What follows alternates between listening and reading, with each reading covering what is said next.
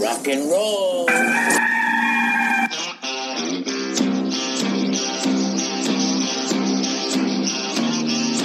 It's your daily dose of all things Gamecocks on the Inside the Gamecocks podcast. Here's JC Shurburtt.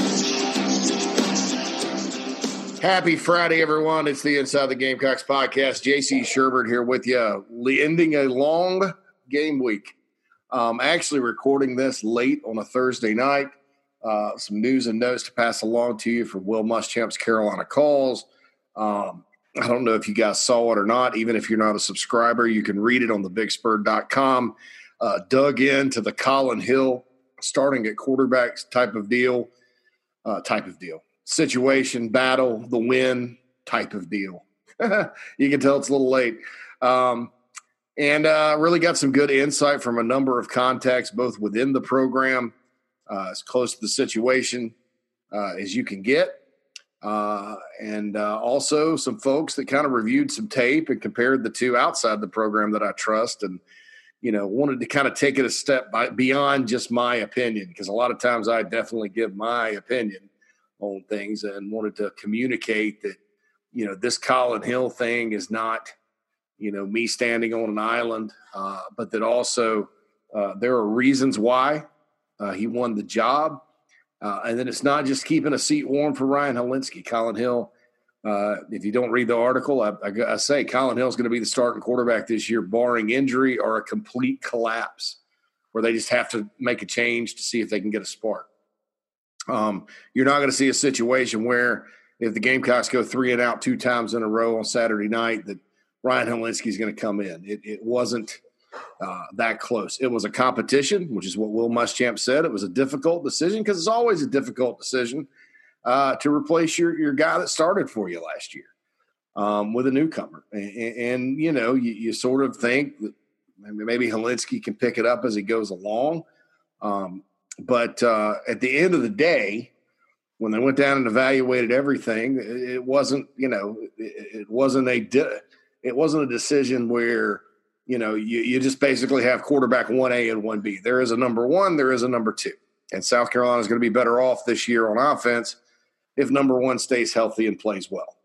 Uh, let's just put it that way. And, and I, I try to say that with uh, the greatest respect for who Ryan Hilinski is, uh, for his talent, for how he played last year, uh, and for his future. You know, it, it, probably was unfair for him to have to go in there and start 11 games last season.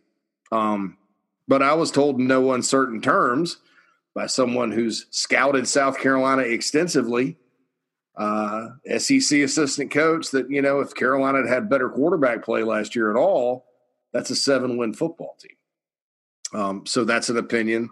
Again, that's not mine, but for what it's worth. So there's a disconnect between how I think we all saw Ryan Hilinski perform last year uh, and how he actually did if you're really breaking it down and getting to the intricacies of playing the position uh, and all that stuff. So, you know, take that for what it's worth. Go read the article, but that's why Collin Hill starting, and, and the art, the title of the article is Collin Hill is starting because he is better, and that's it. It's the bottom line. Right now, he's better. Um, midway, you know, in late October, if something crazy happens with Hilinski and he starts lighting up practice and all that, and Hill's struggling for whatever reason, then you know maybe that happens. But they're not planning on that happening. There's not signs of that happening. So I just wanted to make that clear. Collin Hill's the starter because Collin Hill's the starter.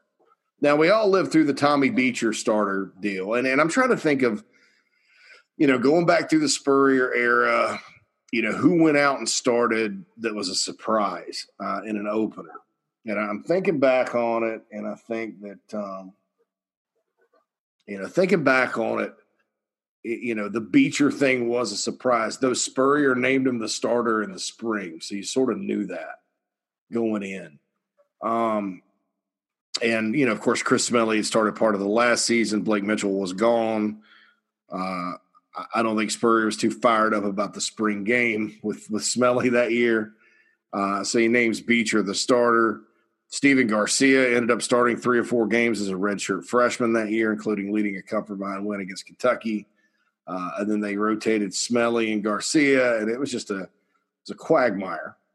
Um, but Spurrier had a pretty quick hook with quarterbacks, you know, and, and I, I, think that's you know something to look at. This is also not like at Georgia when you had Joe Tereshinski the third starting in 06 and you just knew Matthew Stafford was going to take that job. You know, you start the older guy and then you know that the talented guy's coming in. It's not like Trevor Lawrence and Kelly Bryant where you sort of knew. I mean, you know, they had to start Kelly Bryant because he started the previous year and you know, they were winning, but you know, a good contact on Clemson's end of things told me in August Trevor's going to start by game five. And he did, and they won the national championship. There are no signs like that. So I want to make that clear. This is not a situation where ah, let's let, let the let the experienced guy in the system go out there, and then by game three we'll have our real quarterback. No, Collin Hill's the real quarterback, and he's good. He's good, and and, and this is one situation where the recruiting rankings were wrong. I can give you examples of that too. I'll take you back up the road to Clemson, the Tommy Bowden era. Everybody thought Willie Shotgun Simmons was going to be the best quarterback that will lead Clemson back to the promised land. Guess what?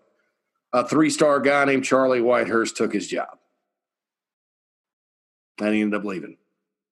Uh, Willy Korn, and we all know why Willy Korn didn't work out because of his shoulder and all that. Five star savior of Clemson. I ranked him third in the country. He's one of the best high school football players I've seen in my life. Goes to Clemson, couldn't beat out Cullen Harper. Transfer. Cullen Harper, just a three star guy, you know, from, from Georgia, just like Charlie Whitehurst.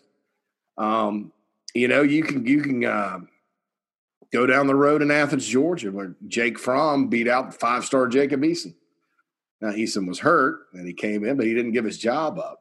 Uh, quarterback's one of those strange positions where you know sometimes the guys that you don't expect to have it have it, and then the guys that um, do have it maybe don't, or, or they take a little more time than you think. You know, we live in a very impatient society. Um, but I, you know, I, I, don't think we've heard the last of Ryan Hilinski. Uh, but I, I do think he's just not ready. You know, based on digging in, talking to people that know, you know, looking past just the highlights and the and the good plays he made last year, which he did make some. Uh, and, the end result, you know, touchdown pass here, obviously, touchdown pass, touchdown pass. He's just not ready to go out and be a starter in the SEC right. Um, now, you know, something happens to Collin Hill, he's unless he's gonna have to get ready and grow up in a hurry. uh, because the Gamecocks are going to need him to run the system. And, and, that's another point I made in the article. Um, the, the, knowledge of the system is very, very important this year. Um, and I was, it was stressed to me that it wasn't just the knowledge of the system, uh, because I think that's another, another thing people, and, and that, that's another thing I don't always like. You know, I'm like, well, I know you got to know the system, but if you got a guy that's immensely talented – that's much more talented sitting behind him, you know, probably need to adjust the system and let your player go play. Well, that's not what this is either. It's it's it's not that at all. Uh, my the Alexa's going off. I don't I don't know why that happens from time to time. I think when I get loud. But anyway, I have a mic. I probably shouldn't get that loud. But um, you know, so so so when you look at it like that, you know, I'm usually the guy that's like, well, if you got a guy that's more talented, dumb your system down and let the talented guy go play. I, I talked about Garcia and Smelley in 08. I was all for Garcia because I was like, you know, look, you know, Coach Spurrier runs a great offense. You know, you're not all that super duper receiver. That was before Alshon and when McKinley was a a, um, a senior, and you had Jared Cook, I think, on that team at tight end catching passes as kind of a second threat. But you know, I, was like, Stephen gives you something a little extra, and he's got arm strength and all this stuff. So, you know, um, that was kind of how I felt, and that's kind of how I always felt. I mean, I felt that way uh, when they started Perry Orth and then threw Brandon McIlwain out there in, in Muschamp's first year, and obviously your most talented guy ended up being the most talented guy sitting on the bench in Jake Bentley. So, so I'm not I'm not one of these has to know the system guys. I mean, you know, I, am like, well, play your player, um, especially if there's a talent gap. And in all those situations I just talked about, there was a talent gap. There is a talent gap here in terms of if there is one, it favors Collin Hill. It favors Collin Hill, talent wise. I know the star ratings didn't say that, um, but hey, football players change. Uh, now, in a couple of years, maybe the t- you look at Hilinski and, and he's he's gotten better and all that good stuff, and uh, maybe the talent gap narrows a bit. But you know, looking at it, it it's not a situation where they're just like you got to have somebody run the offense, um, and if you can't run it, you can't play. You know that that's not what's going on here. How it's been communicated to me. Collin Hill has arm talent. There's a false narrative out there that he doesn't that Hilinski has this great arm talent and a huge advantage there. That was told to me in no uncertain terms that that's a, that's not true. It's just false. So Collin Hill has a better arm than Ryan Hilinski. Okay, and that's from people that know uh, a hell of a lot more than me and you about that. Uh, and, and, that's just true. That that's nothing against Hilinski. Again, I, I think that uh, in time he could be a really good player. Uh, recruiting rankings are long term projections. Uh, he should be going into his redshirt freshman season right now. He's got a red shirt. Everybody's red shirt this year too, so his clock stops. He's got a long time to develop, and he did come. It was stressed to me too. He did come a ways in preseason, but he still has a ways to go, and people have to realize that. Uh, and, and I know uh, Gamecock fans, I know it's hard because you pull for a guy like Hilinski. He's got a great story got a wonderful family. Um, you feel for them for what they've been through. He could have gone anywhere in the country. He came across the country to South Carolina. Um, you know, went in there and performed with a lot of courage last year. So, you know, I know it's tough because he's a guy that you pull for. And, you know, I know most of you are from South Carolina, and I would just say, well, so is Collin Hill. So there's reasons to pull for him too. He's an in-state kid that's coming home whose dream it's been to play at South Carolina. Um, you know, probably not as much of a good story as Hilinski, but a good story nonetheless. If that's the reason, if it's the story, and I understand that. Heck, I was pulling for Ryan Hilinski. I, I'd have loved to have seen him win the job, go out, be the all first team All SEC quarterback. You know, uh, win a bunch of games. I mean, it was tough watching it last year. And I know that, you know, it wasn't up to his standards, but he has time.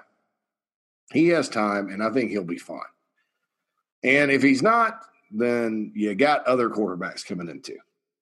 So I wouldn't worry about it. But you know, the whole the whole thing to stress on all this is, and what was communicated to me by multiple people was, look, you know, this is not like, well, you know, this guy knows his assignments, but the more talented guys behind him. And I was told no uncertain terms that's not true. Collin Hill's the best quarterback on the team, um, and he's going to start for that reason. And so that's uh, that's it. That's the bottom line there uh, with all that. Okay, tonight on the call-in show, and I, I didn't listen to the call-in show, folks. You know, I, I admire you folks that still call in. Um, there's a lot of people that call in though that I kind of wish they wouldn't take the calls they really need a call screener. And, and, I didn't listen tonight, so maybe they did quit taking calls. Um, I wish that was something that you know we have these all these new restrictions now with life and, and COVID and all that. But calling a call-in show, that's not you know you don't have to restrict that. You're not going to pass COVID through the phone. I sort of wish they just used that as an excuse. You know, we can't touch the phone because of COVID, so we're not taking calls. That that would make me happy because it, it, and I used to love it growing up when I was a kid. You listen to Carolina calls, you get fired up, especially when even when Spurrier first came early. Although some of those calls to Spurrier were embarrassing, but and you know it, it's just like you know you, you kind of get past a point where you know one season you're there, you're listening for news and information, and the calls are just like uh, i swear some of these people are not even Gamecock fans. I, I think they're just like either actors and like professional prank callers, or, or they're Clemson or Georgia people in disguise that just want to call up. I don't. I don't know. I, have never met anybody that's called the call-in show. If you called the call-in show, send me an email inside the gamecocks at gmail.com uh, and tell me what you said and, and, tell me about your experience calling in. Um, because uh, I, I, don't think I've ever met someone that's gotten through on the call-in show uh, in person. Um, I will say this before I ever got in this business, back in 1999, a friend of mine did call the Lou Holtz call-in show to talk to Lou Holtz, but that was big. That's a big deal back then. You know, you go, yeah, let me talk to you, to Lou Holtz. I'm happy to be here at the University of South Carolina. Um, you know, that was big time. That was celebrity back then. Don't Google Lou Holtz TV interview South Carolina if you if you have a a nice opinion of Lou. As he was a celebrity, doggone it. He came in here state of South Carolina. We're going to clean up the roads and all that good stuff.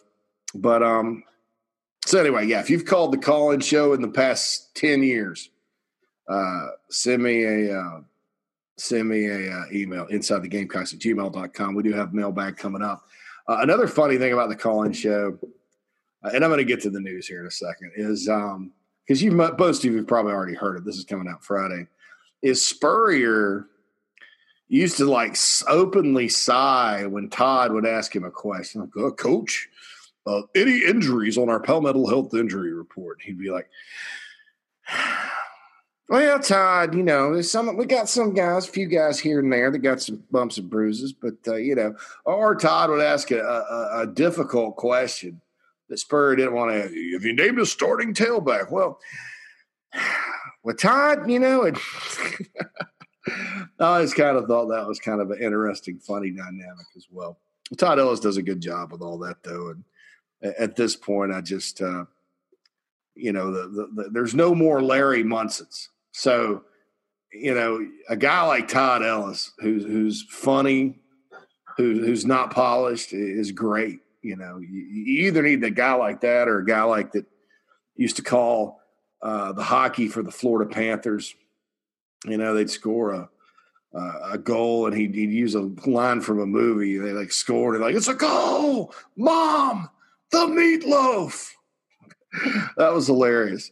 So you need somebody like that. And Todd, you know, he's to the 65 to the oh, like a professional wrestler. Oh, he and Tommy sitting up there. Ah, oh, broadcasting excellence. But no, I'm serious. I, I a lot of people give Todd a hard time.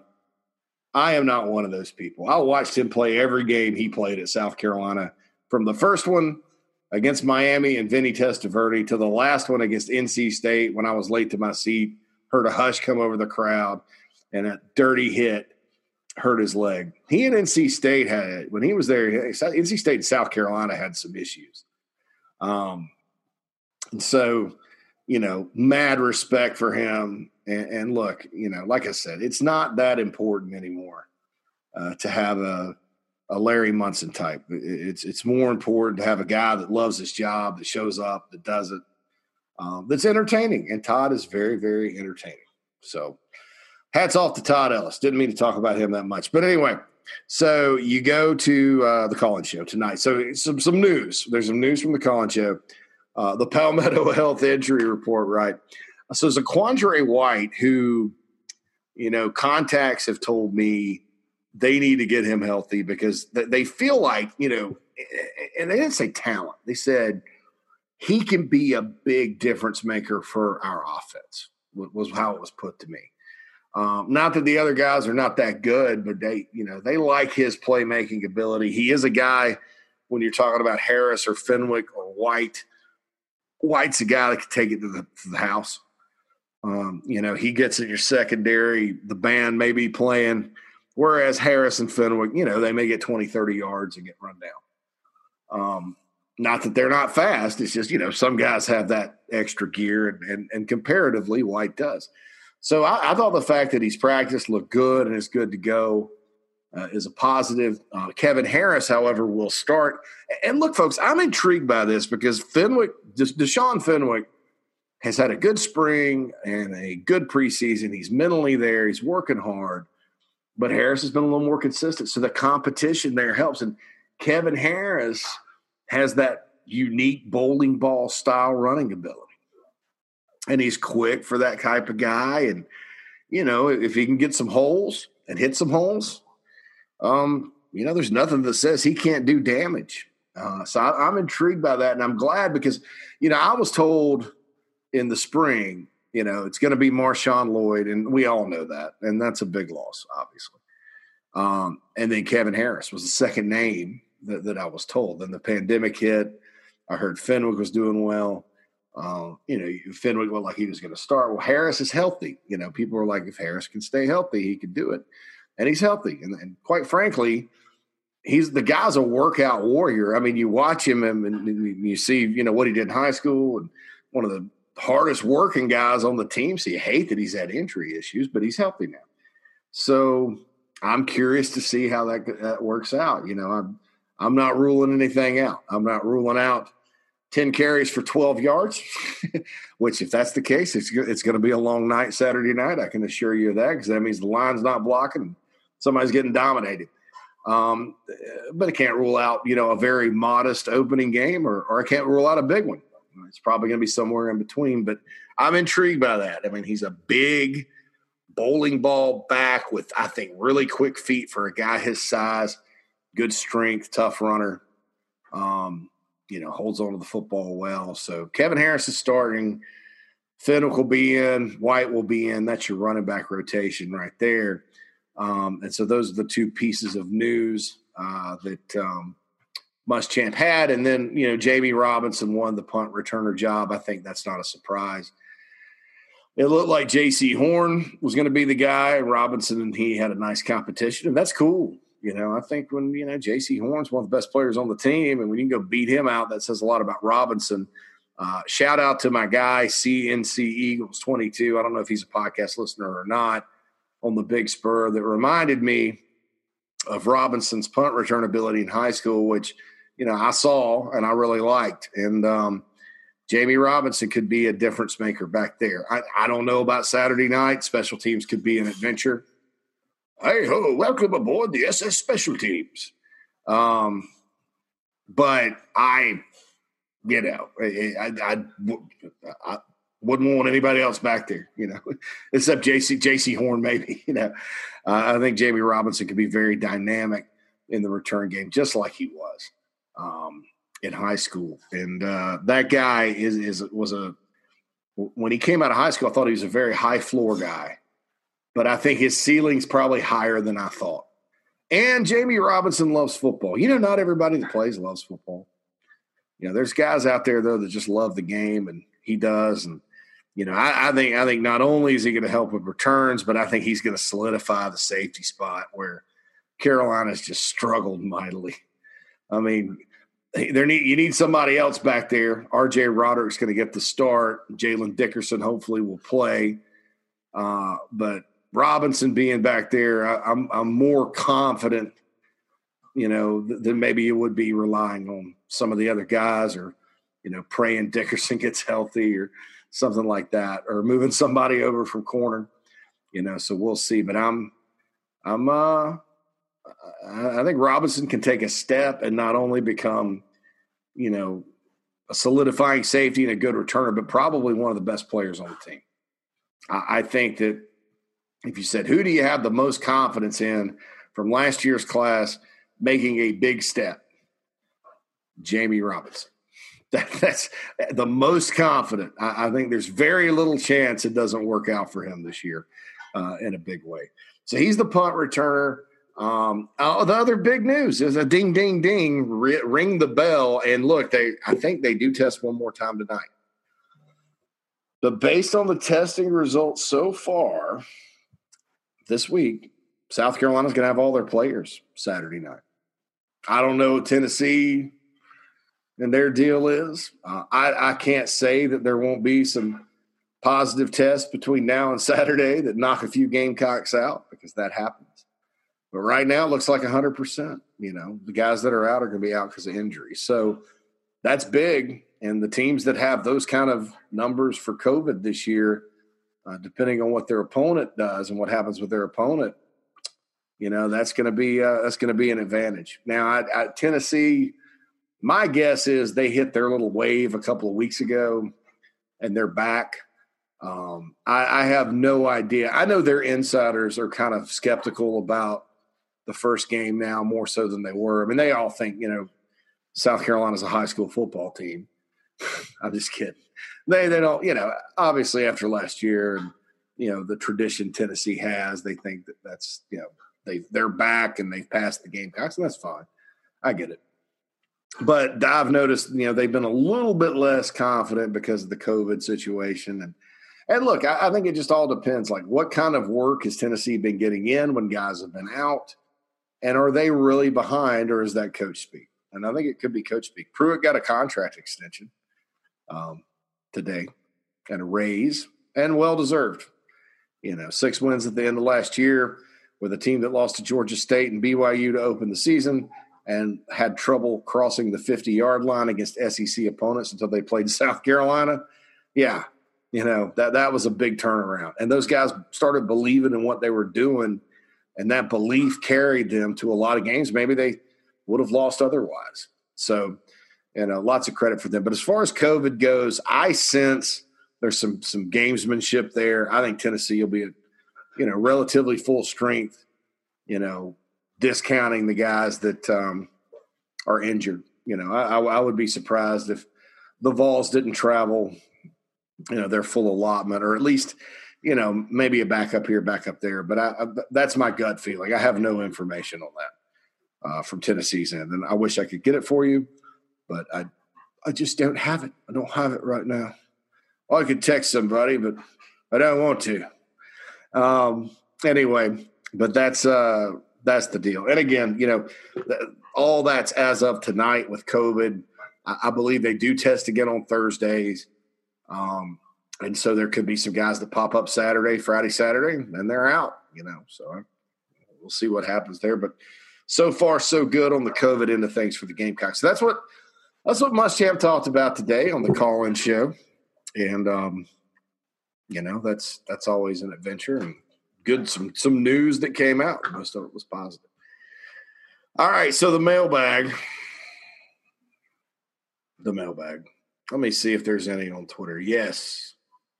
The first, and all right, so here's how you get in the mailbag, and I haven't mentioned this enough. Uh, if you tweet to at the Big Spur Pod and follow that Twitter account too, it's a fun Twitter account. Um, we will uh, read your tweet question off of Twitter, or you can email inside the gamecocks at gmail.com and we will answer your mailbag questions in that way. Uh, I'll be honest, the mailbag has been blowing up this week. Um, and I, I'm happy, you know, because uh, this is really just me. I have some guests from time to time. I enjoy this monologue style uh, podcast, though for this particular one, you know, because I do JC and Morgan, and there's others we have guests and co-host and stuff. Um, and, and, you never know when I'm going to get back into live radio, which in that case there'll be guests and stuff like that. But I love this Gamecock monologue podcast format, uh, and every day I get more and more comfortable with it. Didn't know if I'd really like it or not like it. Like it a lot. Um, all right, so Randy Watson that's a beautiful Twitter name, by the way. Love that movie. They're supposed to have a sequel to Coming of America coming out. Uh, and I think the pandemic's put that on hold. It's put the new Ghostbusters generation or whatever, Afterlife, I think it's called Afterlife movie, and it's put the Top Gun sequel on hold. How long have we waited for the, you know, the next Ghostbusters? Not, not, not. No offense to the all-female one. I'm talking Ghostbusters one, Ghostbusters two with the Bobby Brown song and, and the Vigo painting. Uh, and then the next one's this next one where, you know, Venkman's grandson and it's got Paul Rudd in it or whatever. Um, and then we've been waiting for a sequel to Top Gun since the 80s. Since the 80s. It's been 35 years. I mean, and, and, and, and then a sequel to Coming to America. I mean, we're, I mean, th- those are sequels I obviously all want to see, but the pandemic shut it down. Can't go to the movies can't see movies, maybe they'll just eventually say, all right, we're just going to release this to Netflix. In that case, probably if one of those three sequels goes to Netflix, it's probably means it's not that good. And I'm going to be disappointed. But anyway, Randy Watson tweets in and he goes, Love the podcast. Bobo never had great wide receiver corps at Georgia. Just one great wide receiver and some okay ones. He wants to feed the running back first and then spread the ball around. We don't have the UGA talent, but if our line blocks well, and Hill makes throws, we should be productive. UGA running back talent's what he meant. Yeah, you don't have those guys. uh, at running back. Um, and Georgia didn't always have a great offensive line. They did have uh, some really good quarterbacks. I'm in agreement. I, I, never thought Georgia was like super duper. I do think that the more explosive groups that Bobo had, they did have guys like Tavarres King and, and Malcolm Mitchell and Chris Conley uh, and guys like that. Um, guys that didn't necessarily blow you away, but but guys that were awfully good. And, and I think you know with this group, and I, I keep going back and forth about the receivers. I, am not honestly not as concerned as I was, uh, but I do think it's a work in progress, and I absolutely do think they need you know to keep recruiting better players at that position. You know, I'll put it that way. Uh, and, and I do think that you know it's a it's a blessing for South Carolina on offense. I believe that Mike Bobo is running the show this year, even if they don't light up the scoreboard because I don't I don't think they are because he could generate offense with his play calling and and if you don't have a guy that's used to doing that and used to kind of you know pulling out all the stops and showing you different looks and and and all that you know let, us say they'd have brought in an air raid guy and you you you don't have the receivers necessary to run it, um, you're not going to run the air raid very well. um, I think with Bobo, it's good because you can fit it to your personnel.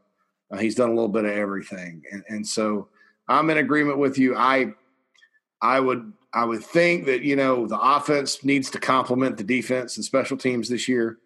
Uh, doesn't need to be like last year where they tried to keep going fast and they'd have all these three and outs and the defense staying on the field. Uh, I think South Carolina needs to, to, you know, play a little bit like an NFL team this year in terms of style. You know, uh, field position, play defense, you know, ball control. Um, and so I, you know, I, I think that with way the way things have worked out, you know, Mike Bobo ends up being a guy that you know could end up looking like a really good hire, a really good hire. Thank you, Randy, for that question. Robert, Dr. Rob, says, uh, JC, looking at this game, Tennessee, Carolina, from a coaching perspective for each position group and for coordinators, who do you think has the advantage in this week's matchup? Who has the better on field coach for each group? Bobo versus Chaney, Robinson versus Ansley, Wolf versus Friend, Rocker versus Brumbaugh. I don't have their complete coaching staff in front of me. Uh, I know Tee Martin is an outstanding wide receivers coach.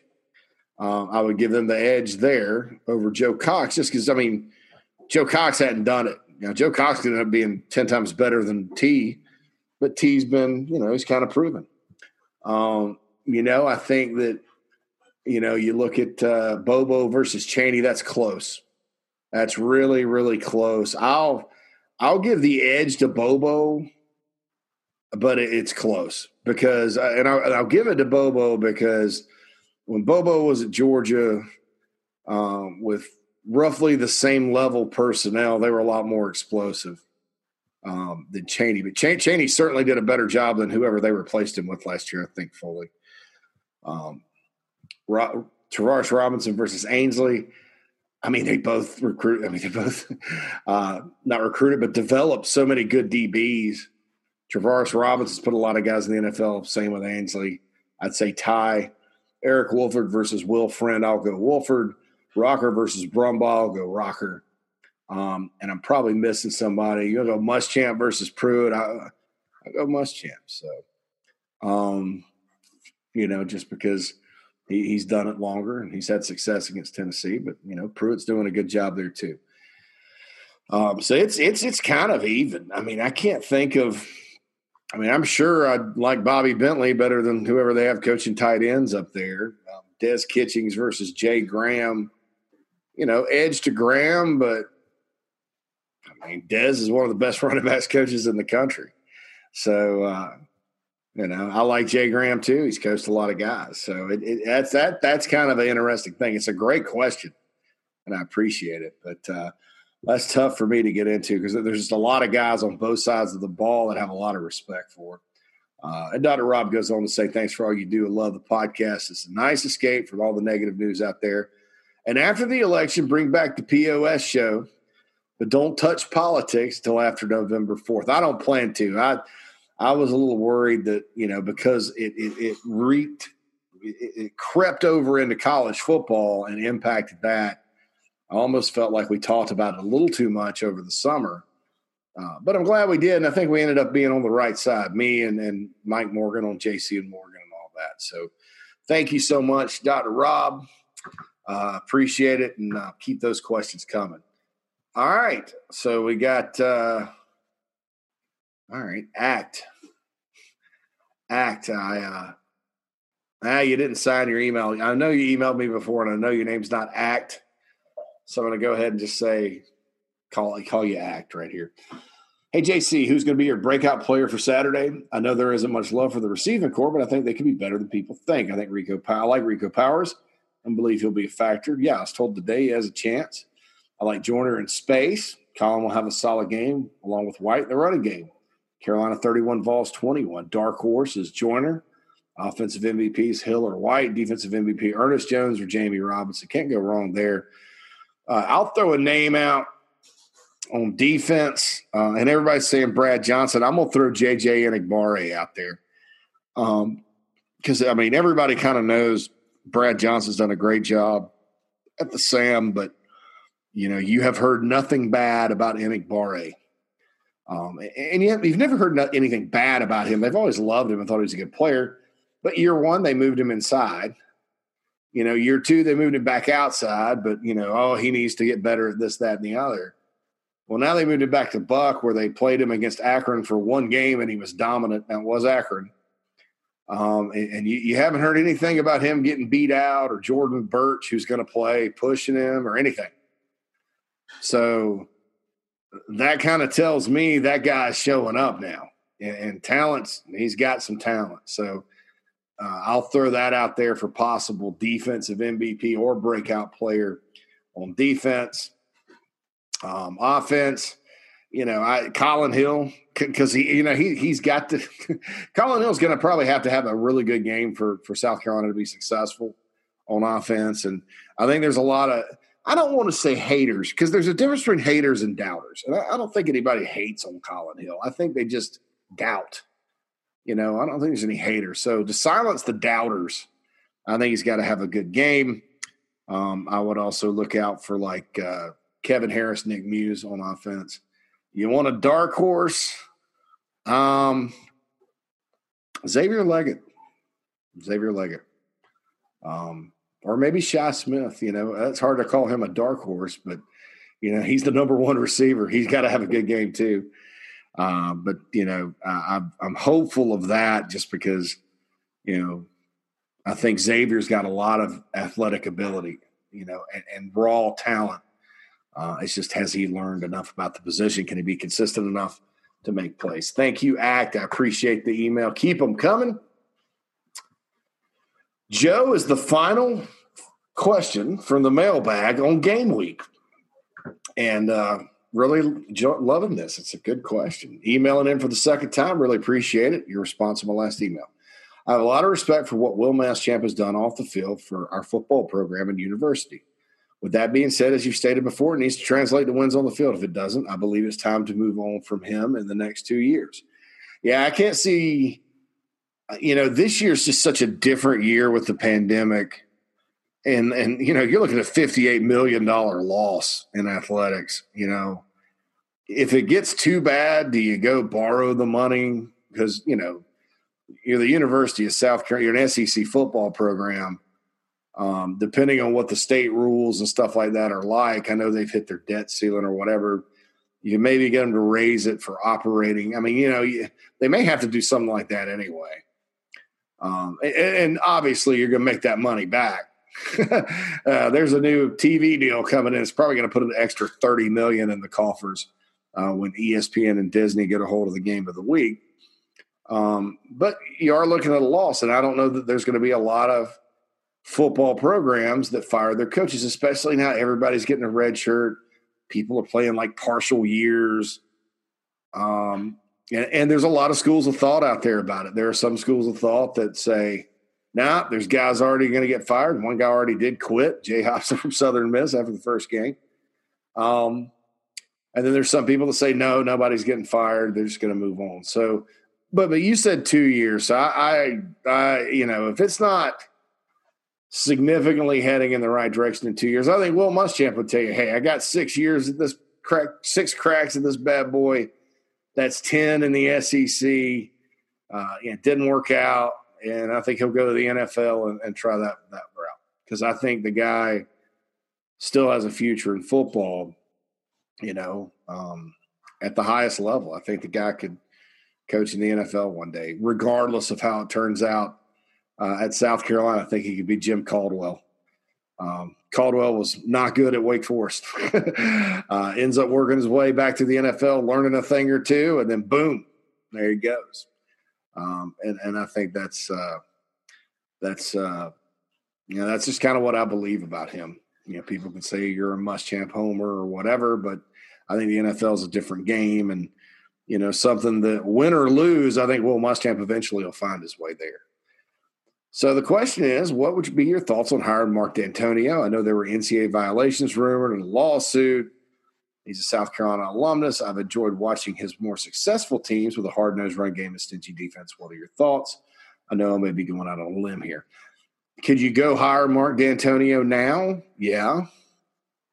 Um, I think. I mean, he he has had some health issues in the recent past, but he is an alum, and and I'm sure he's itching to get back in. But I'm gonna say this: it didn't work out at Michigan State because you know people talk about Muschamp and his offense. Uh, Will Muschamp, you know, may not have hired the right guy, but he kept trying to kind of reinvent the wheel. You know, he kept saying, "Well, we need to do this. Well, we need to do that. We need to be more modern. We need to do this." you know, he was willing to evolve. Mark Dantonio, when everybody, including like his former boss Nick Saban, was evolving, was running the same old stuff and refused to change. Um, and yeah, they have hard nosed run game, stingy defense, but you know, it's like Nick Saban said, uh, I think in the pregame, I think of the LSU Clemson game last year. He's like, if you just line up and run the ball and play defense like you used to, you're dead. And that's true. And Nick Saban realizes that. And I'm sure Nick Saban rather just line up and play defense and run the ball. Um, but you got to be explosive on offense. And, and I think that's uh, that that would be the hang up with him. And because I think you, you, you on the heels of Muschamp, uh, and if Muschamp doesn't work out, it's likely because the offense is – you know, probably still sputtering around. I mean, I think you got to go with an offensive hire. Um, you know, just like, you know, the offense under Lou Holtz was not all that good. It kind of sputtered around. Um, you bring in Steve Spurrier to kind of fix that. Um, you know, like when Steve Spurrier left, the defense was a disaster. So, and the roster was a disaster. You should bring in Muschamp and uh, his band of recruiters to fix that. Um, and, and I think, you know, there's a lot of guys out there, you know, that, that would like the South Carolina job. Um, that could be exciting hires that could, you know, come in and bring it all together if it doesn't work out the last the next couple of years. Um, you know, I think I'd, you know, if if that happened to happen, which I'm hoping it doesn't, because I don't want to, I don't want you guys to go through two more years of bad football. I hope it turns around. Um, you know, you, you, if he's still there, you Lafayette, Louisiana, or Louisville, Kentucky, or Norman, Oklahoma. I don't think it gets past those three unless you kind of can convince Mario Cristobal or somebody to come, you know, from Oregon or another major program. Um, you know, or unless there's somebody from out of left field that like, like let's say Gary Patterson all of a sudden decides I, am you know, done all I can do at TCU. I don't care about the money. You know, let's go to South Carolina. You know, I mean, which I don't, I don't know that that would ever happen. But um, you know, I I I, I believe that if it doesn't work out, it should be uh, an offensive minded hire next time, uh, or at least a, a, guy that can be kind of a CEO that can do things on both sides of the ball, et cetera. But wait, that's that's that's a long way away. Joseph, I appreciate or Joe, I appreciate the uh, mailbag question. Um, want to say this, uh, my friends back in Spartanburg County, uh, former Spartanburg County Sheriff's Deputy Michael Horton. He was retired. He's actually dating one of my good friends, uh, passed away last week from COVID 19. Um, I think he's a Clemson guy. I met the guy once, but uh, that's okay. He was a good person. And, um, you know, just a couple weeks ago, his girlfriend, uh, who's a friend of mine, was talking about how happy she was. And then the next thing you know, he's in the hospital. And the next thing you know, he passed. And, and so uh, I would like for those of you that pray to pray for his family, uh, pray for my friend. Uh, and I would like also for those of you that are out there that are hanging out to just be careful, you know, wear your mask, wash your hands, uh, and, and, and just, you know, even if you're one that doesn't want to do those things, then that's fine too. Just uh, enjoy every day because, you know, I'm sitting there thinking where I was two months ago when I had a conversation with my friend about her wonderful boyfriend or whatever and how happy she was uh, and that doesn't seem too long ago. Um, and there's a game tomorrow night, and uh, enjoy every moment of that too, my friends, because uh, as I continue to get to get older, you know, I continue to realize that life is short. Our time here is not guaranteed, um, and I think that's what it's all about. Uh, life, family, enjoying every moment, and staying safe. So, wanted to mention that real quick and just pass that along. Uh, very sad situation. Um, anyway, okay, am I going to have a prediction? I guess I am, and not going to get too far into it. You know, I, I, think the key for South Carolina on offense tomorrow is to to keep the ball, not go three and out, keep the defense off the field, make first downs, manufacture yards in the pass game, uh, run the ball, block. Blocking is very important tomorrow night. Um, Tennessee's solid, just like every other SEC team on the defensive line, but they're not elite. They're not elite yet. Uh, and South Carolina can can have some success. Now their linebackers could be, and their secondary is. Um, and, I think that's it. Limit the turnovers, make good decisions. Uh, if the ball is in your hands and you're a receiver, tight end, or running back, catch it. You know that's a key too for the Gamecocks on offense. On defense, I think it's run defense. I think that when you look at Tennessee's wide receivers, there's a lot of unproven players. That's not to say a guy like Jalin Hyatt or Velus Jones Jr. can't get behind your coverage and score a long pass. But you know the Carolina secondary remembers last year, so you got to be ready for that. Get don't limit the explosive plays, uh, and if you stop the run and put it, you know, put it on Guarantano's shoulders, there are times he'll come through, uh, and uh, then there's times that you know, he doesn't. And, and, like I was talking on JB and Goldwater this week, I think it was JB and Goldwater. Guarantano is the type of quarterback may not put together a great game, but he could put together a drive. And and you got to kind of, you know, take it out of his hands late. You know, those late wins they had last year giving them an awful lot of confidence, along with Jim Chaney's play calling and Guarantano having the offensive coordinator – the same offensive coordinator for the first time in his career for two years in a row. Um, so watch that, you know. But I, I think South Carolina's got to stop the run to have um, uh, any kind of success tomorrow because they start running it. That's going to make it awfully uh, less difficult to throw it and put points on the board. Uh, and I don't think South Carolina can win a shootout. I don't. I don't know that Tennessee's equipped to win it, win a shootout either. Um, so I'm going to go with this. I'm going to say it's been decided by three points uh, the last four times in Columbia. I'm not going to go with that margin. I'm going to say 20. I'm going to go four points. And I'm going to pick the Gamecocks just because I, I, don't want you guys to, you know, sit there and not listen to the podcast. um, but honestly, if I were neutrally looking at this game, I don't know that I would pick Tennessee uh, to win. So I think um, South Carolina wins 21 to 17, starts 1 and 0, and then we can pick it all apart next week. I'm going out of town uh, to see a friend of mine, so be patient on the Monday episode of the podcast. Uh, I'll be coming back Sunday, uh, probably get some sleep, and then, uh, you know, Monday I'll get up, have all my thoughts on the Big Spur. I mean, I'll, I mean, I'll, I'll, I'll probably post on the Big Spur before then, but you can expect uh, the next Inside the Gamecocks podcast uh, on Monday, probably later than you normally get it, uh, just to be quite honest. So, anyway, guys, uh, great chatting with you this week. Thanks for all the mailbag questions. Uh, enjoy. Like I said earlier, you got to enjoy every moment in life. I didn't know that we were going to get South Carolina football or SEC football or college football this year. Um, so, so make the most of it. Uh, if you're going to the game, great. If not, you know, spend time spend time with some friends and family you normally would if you were going to the game. You know, you can have a tailgate and throw the football around and watch all the games and have a cold beverage and some chicken uh, in your backyard. But uh, be sure you spend uh, time with your friends and family and, and those you love uh, that you're you're accustomed to spending time with when it comes to Gamecock football. All right, I'm JC Shurburtt. This has been the Inside the Gamecocks podcast. Have a wonderful weekend, everyone. And next time I talk to you, we will have one game in the books.